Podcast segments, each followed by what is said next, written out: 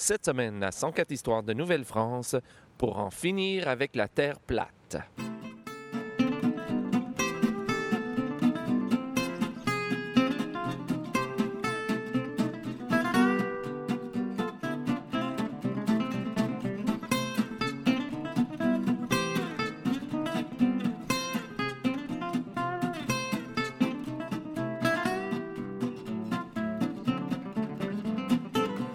Alors, bonjour à toutes et à tous et bienvenue à cette nouvelle histoire de Nouvelle-France.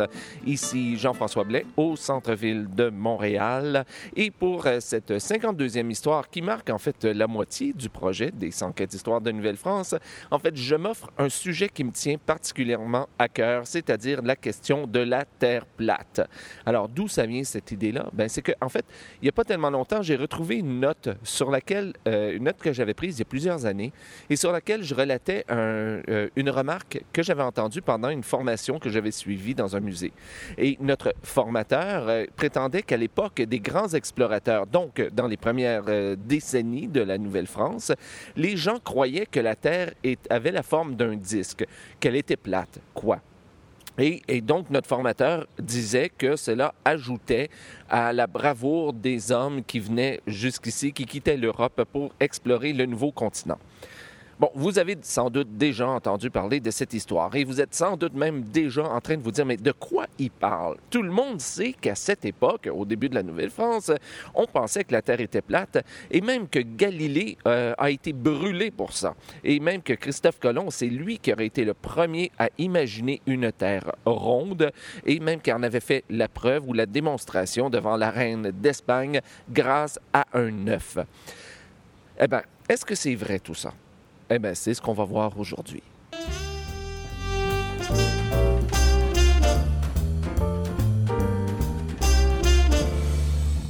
Donc, à l'époque des grandes découvertes, c'est-à-dire dans les premières décennies de la Nouvelle-France, est-ce que les gens pensaient que la Terre était plate ou est-ce qu'on savait qu'elle était ronde? Eh bien, à l'époque des grandes découvertes, on savait depuis longtemps déjà que la Terre avait une forme sphérique.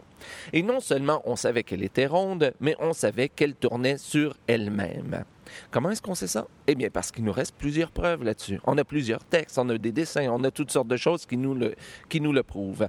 Par exemple, écoutez, dans la salle même où je recevais la formation dont je vous parlais tout à l'heure, et c'est peut-être pour ça que je m'étais gardé cette note, parce que dans cette salle même, donc, il y avait une carte du monde, une carte allemande euh, de 1493 qui était exposée et sur laquelle il était écrit en noir et blanc que la Terre était ronde. En fait, je vais vous lire le, le passage, vous allez voir, c'est en latin, mais vous allez comprendre, c'est très facile. Il était, écrit Orbis dicitur a rota et es qualiber figura spherica et rotunda. C'est-à-dire, la Terre est dite comme une roue et est de la qualité d'une figure sphérique et qui tourne. Alors, on peut vraiment pas être plus clair, net et précis que cette phrase-là. Alors, de deux choses l'une. Ou bien l'auteur de la carte a imaginé une Terre sphérique et dans ce sens-là, il serait un visionnaire, euh, il faudrait le célébrer aujourd'hui. Ou bien l'histoire de la Terre plate est tout simplement fictive, elle est fausse. Et personnellement, je penche pour euh, la deuxième hypothèse. Je pense que cette histoire de la Terre plate est tout à fait fausse. Mais là, les plus attentifs, quand même, pourraient me faire remarquer que la carte dont j'ai parlé datait de 1493. D'accord, c'est vrai, surtout d'autant plus que euh, Christophe Colomb est arrivé en Amérique en 1492. Hein? Donc, peut-être. Mais en fait, je vous rappelle que la carte a été faite en Allemagne. Alors, mais je, doute fort que, surtout en considérant les moyens de communication de l'époque, que Christophe Colomb ait eu le temps d'aller en Amérique, de revenir, de communiquer ses découvertes, que celles-ci se transportent en Allemagne, qu'un éditeur en Allemagne en entende parler, ait eu le temps de faire dessiner une carte, puis ait eu le temps de faire imprimer le livre et ait eu le temps de le distribuer. Ça fait quand même beaucoup. D'autant plus, je vous rappelle que Christophe Colomb a jamais fait le tour du globe. Il a fallu attendre le voyage de Magellan et même lui n'a pas réussi à le faire au complet. Hein? Alors donc, euh, il a fallu attendre Magellan pour faire le tour du globe. Donc lui, Christophe Colomb n'a absolument rien prouvé là-dessus.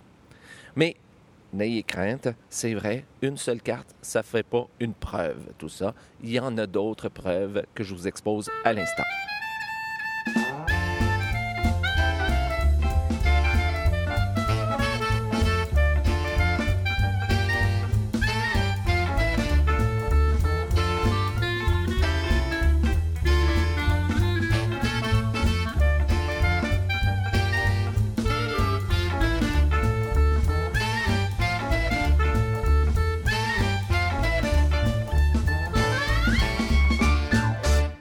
À la naissance de Christophe Colomb, on savait depuis longtemps que la Terre était ronde. Dans la Grèce antique, déjà, on avait calculé la circonférence de la Terre à quelques kilomètres près. Et c'est quand même très bien considérant qu'il n'y avait aucun, euh, aucun avion, aucun satellite pour le faire. Au deuxième siècle de notre ère, le grec Ptolémée a décrit la Terre comme une sphère. Et Ptolémée a été immensément important pour la connaissance du monde pendant tout le temps de l'Antiquité tardive et pendant le Moyen Âge. En fait, euh, sa description du monde a servi de base pour euh, toute la cartographie, euh, l'évolution de la cartographie durant ces époques. Et même la carte allemande dont je vous parlais tantôt a été faite sur le modèle de Ptolémée. Alors, j'ai pas le temps de vous citer, bien entendu, tous les auteurs de l'Antiquité ou du Moyen Âge qui ont parlé de la sphéricité de la Terre, mais quand même, j'aimerais vous citer quelques noms. Il y a tout d'abord euh, Isidore de Séville, qui a comparé la Terre à une balle, c'est quand même assez rond. Nicolas Rem, au 13e siècle, qui a parlé des pôles de la Terre. Et euh, ben, j'ai cherché dans les dictionnaires de l'époque aussi, et des pôles, on peut avoir seulement ça sur une sphère et non pas sur un disque. Et on sait que Christophe Colomb possédait une copie du livre Imagio Mundi, ou L'image du monde, de l'auteur Pierre Deilly, qui lui aussi parlait des pôles de la Terre. Alors, écoutez, juste avec ces trois-là, je vous dis euh, qui ont été très lus à leur époque et, même après. Donc, euh, il est presque impossible que Christophe Colomb n'ait pas été au courant, et même les autres explorateurs n'aient pas été au courant du fait que la Terre était une sphère. Mais quand je compte tout ça dans mes ateliers, surtout avec des adultes, là, on me dit souvent, on lève la main, on me dit souvent, bon, d'accord, les hommes de science, imaginons que les hommes de science savaient que la Terre était ronde mais c'était certainement pas le cas de la majorité des gens qui n'avaient pas accès à la connaissance et donc la majorité des gens pensaient que la Terre était plate. Hmm. Question piège.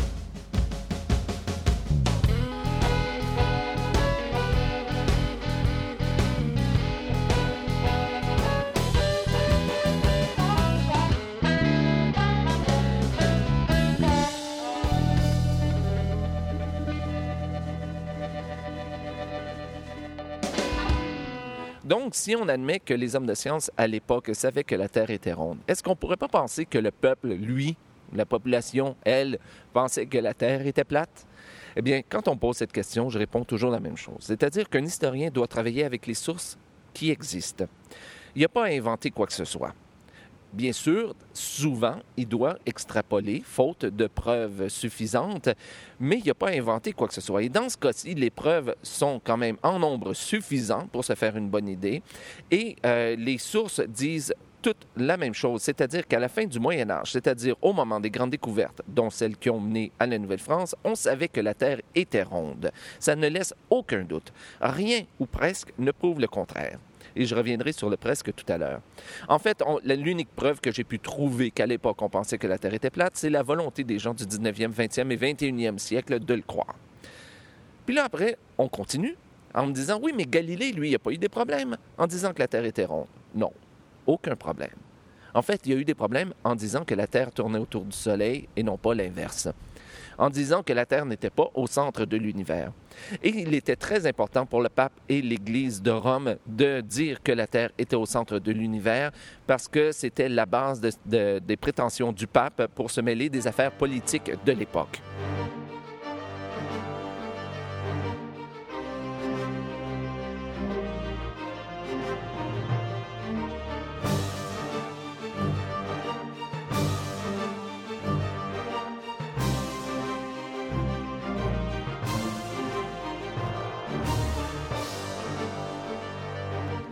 Tout à l'heure, je vous disais que euh, presque toutes les sources montrent qu'à l'époque, on savait que la Terre était ronde. Et je compte sur vous pour avoir accroché sur le mot presque. Hein? parce que, bien entendu, il y a eu des gens dans l'histoire occidentale qui ont tenté de prouver que la Terre était plate. Il y a par exemple un certain Costas d'Alexandrie, c'est souvent lui qu'on donne comme exemple, qui, euh, en Antiquité tardive, a tenté de prouver que la Terre était plate en se basant sur les livres de la Bible. Mais là, il faut faire attention avant de conclure quoi que ce soit. Il faut se poser la question, est-ce que cet auteur a été lu? Est-ce qu'il a rallié plusieurs personnes à sa vision du monde? Et la question se pose aussi pour les autres auteurs dont je vous ai parlé tantôt. Alors prenons par exemple Nicolas Rem au 13e siècle. Est-ce que lui a été lu? Qui lui parlait de la sphéricité de la Terre, des pôles de la Terre. Donc, est-ce qu'il a été lu? Est-ce qu'il a rallié beaucoup de gens à sa vision du monde? Eh bien, dans ce cas, oui parce qu'on sait qu'il y a eu beaucoup de références à son œuvre, donc il y a beaucoup de gens qui l'ont lu, alors qu'il n'y a presque aucune référence à l'œuvre de Costas d'Alexandrie, euh, s'il y en a. Parce qu'en en fait, si je me souviens bien, la première fois que Costas a été édité, ça a été au 17e siècle, au 18e siècle, donc bien longtemps après sa mort.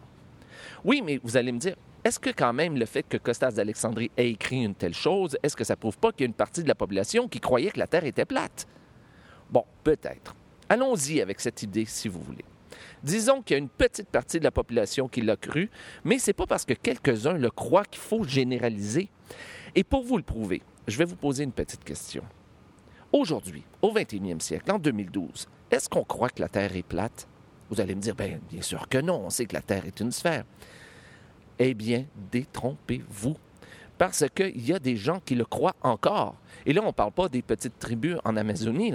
On parle véritablement des gens qui savent même se servir d'Internet.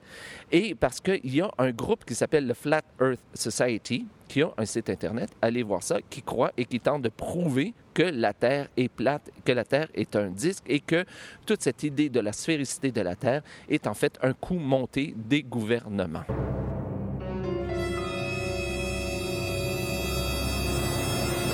Pour moi, cette histoire sert de véritable leçon d'histoire parce qu'il faut faire attention à ce qu'on entend.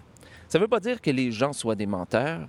Je suis sûr que 99% des gens qui disent qu'à l'époque on croyait que la Terre était plate sont de bonne foi.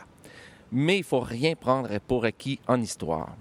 Et souvent, et c'est là la grande leçon d'histoire, je crois que ce sont des choses qu'on croit être les plus grandes vérités qui sont en fait les moins vraies.